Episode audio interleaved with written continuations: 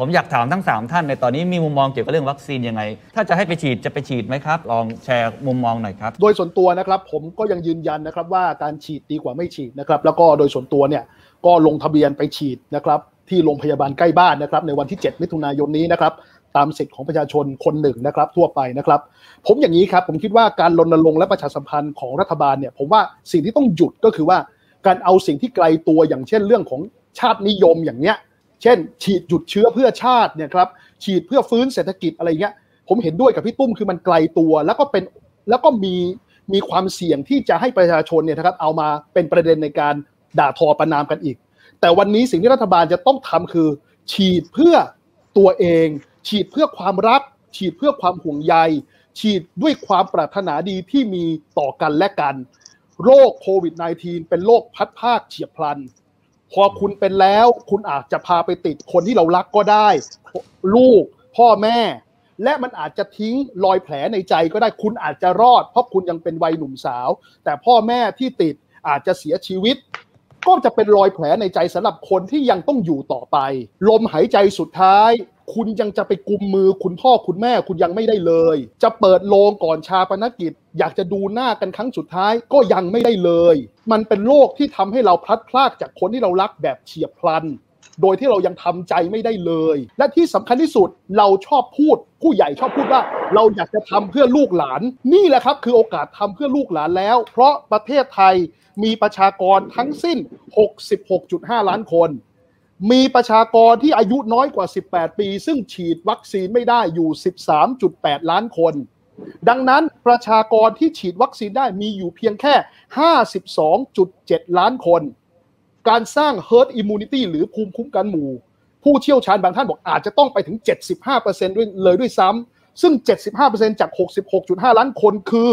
สี่สิบเก้าจุดแปดเจ็ดห้า ล้านคนหรือประมาณ ห้าสิบ ล้านคนจากผู้ใหญ่ที่ฉีดได้ ห้าสิบสอง ต้องฉีดถึง ห้าสิบ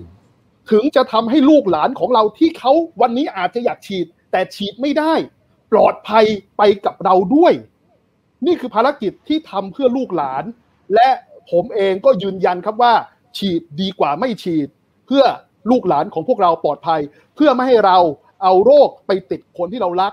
เพื่อคนที่เรารักพ่อแม่เราคนในครอบครัวเราปู่ย่าตายายเราปลอดภัยและให้คุณหมอได้ทำงานได้อย่างสบายใจขึ้นถ้าหากผมจะตัดสินใจจะฉีดหรือไม่นะฮะก็ตัดสินใจบนพื้นฐานเหตุผลว่าเราเนี่ยมีความเสี่ยงหรือเปล่าแล้วก็เราเองเนี่ยมีหน้าที่ที่จะต้องสร้างความมั่นใจไหมถ้าผมเป็นรัฐมนตรีหรือเป็นคนที่อยู่ในสปอตไลท์แล้วบอกว่าจะต้องสร้างความเชื่อมั่นเพราะว่าไม่มีทางเลือกแล้วครับก็คือการฉีดก็ต้องฉีด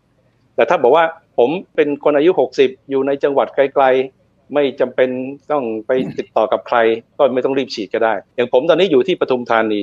ถ้าหากบอกว่าวันนี้เริ่มมีเอ่อเรียกว่าการระบาดมากขึ้นมีผู้ป่วยใหม่มากขึ้นในปทุมธานีผมก็ต้องตัดสินใจฉีดละถ้าหากเลือกระหว่างซีโนแวคหรือว่าแอสตราเซเนกาได้ทั้งสองตัวฮะตัวไหนก็ได้ขึ้นอยู่กับว่าในขณะนั้นเนี่ย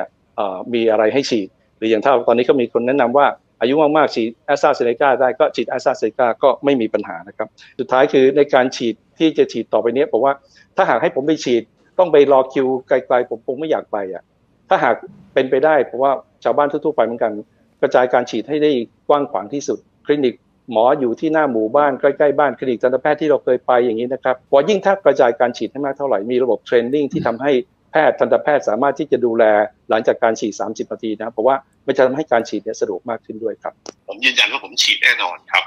ถ้ามาถึงแน่นอนครับก็คือวิธีการคิดของผมง่ายๆก็คือว่าหนึ่งความเสี่ยงของการฉีดวัคซีนกับความเสี่ยงของการติดโควิดเนี่ยมันชัดเจนมากครับอีกอันหนึ่งเป็นมุมวิทยาศาสตร์ชัดเจนแน่นอนก็คือว่าใครที่ฉีดวัคซีนไปนะครับมีโอกาสที่จะมีปัญหาหรือผลข้างเคียงจำนวนไม่เยอะเลยครับถ้าสมมติว่าเมื่อเทียบเคียงกันแบบนี้แล้วเนี่ยผมคิดว่าเราเสี่ยงกับการฉีดวัคซีนเนี่ยน้อยกว่าแล้วทำไมเราถึงไม่เสี่ยงนะครับอันที่หนึ่งอันที่สองก็คือว่าผมมองว่าเรื่องนี้เนี่ยมันเป็นเรื่องของอย่างที่คุณวิโรจน์พูดเมื่อกี้ครับผมว่าโควิดเนี่ยมันเป็นโรคในความเศร้าจริงครับดูกรณีของน้าท็อกที่ชัดเจนที่สุดเมื่อถึงเวลาที่คุณป่วยโรคนี้เนี่ยคือถ้าคุณเสี่ยงกับการฉีดเนี่ยคุณจะมีหมอดูแลขอให้คุณแย่ที่สุดเนี่ยคุณยังอยู่ใกล้กับคนเป็นคนรักได้แต่ถ้าคุณเป็นโควิดเนี่ยเหมือนคุณเดินเข้าไปในป่าดงดิบที่ไม่รู้เลยว่าคุณจะได้ออกมาหรือเปล่าแล้วถ้าคุณไม่ได้ออกคุณจะไม่ได้เจอคนคนคุณรักเลยแม้แต่แม้ นาทีเดียวเวลาที่เราป่วยเนี่ยผมว่าเชื่อว่าสิ่งที่เราต้องการมากที่สุดคือสิ่งที่เราต้องการอยู่ใกล้คนที่เรารักจับมือให้กำลังใจกันแต่แต่โมเมนต์นั้นจะไม่เกิดขึ้นถ้าคุณติดโควิดและคุณไม่ได้ออกมาซึ่งผมว่าสิ่งสิ่งเหล่านี้เนี่ยคือถ้าเราเราคิดถึงตัวเราเราคิดถึงคนที่เรารักแล้วเรามีคนที่เรารักเนี่ยการฉีดเนี่ยช่วยเรื่องเหล่านี้ดีมากครับแล้วก็สำหรับบางคนเนี่ยผมเชื่อว่าถ้าสมมติเขาเป็นพาหะที่นำเชื้อนี้ไปกับคนที่เรารักแล้วเขาเป็นอะไรไปมันจะเป็นรอยแผลที่คุณวิโรจน์พูดนะครับมันเป็นรอยแผลในใจอยู่ใช่ผมว่าเรื่องเนี้ยถ้าสมมติว่าเราทำเราทำเรื่องตรงนี้เลยครับแล้วก็อีกอันนึงก็คือที่ผมพูดไปแล้วก็คือว่าถ้าเราเห็นหน้าของคุณหมอหรือบุคลากรทางการแพทย์ที่เขาลบกับโรคโควิดมาปีกว่านะครับผมว่าสิ่งเหล่านี้ที่เราช่วยได้ง่ายที่สุดคือเรื่องนี้เลยครับแค่ฉีดวัคซีนถ้าฉีดวัคซีนเมื่อไหร่ก็จะช่วยคุณหมอบุคลากรทางการแพทย์ได้เยอะทีเดียวนะครับฉะนั้นถ้าเป็นไปได้ฉีดนะครับ